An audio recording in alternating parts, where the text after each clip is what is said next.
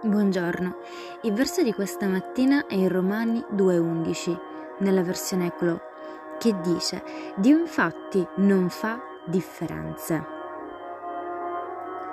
Cosa facciamo noi per entrare nelle sue promesse e per possederle pienamente? La Bibbia non parla di prerequisiti.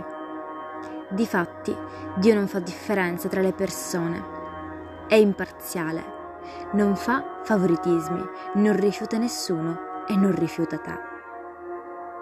Amen. Che Dio benedica la tua giornata.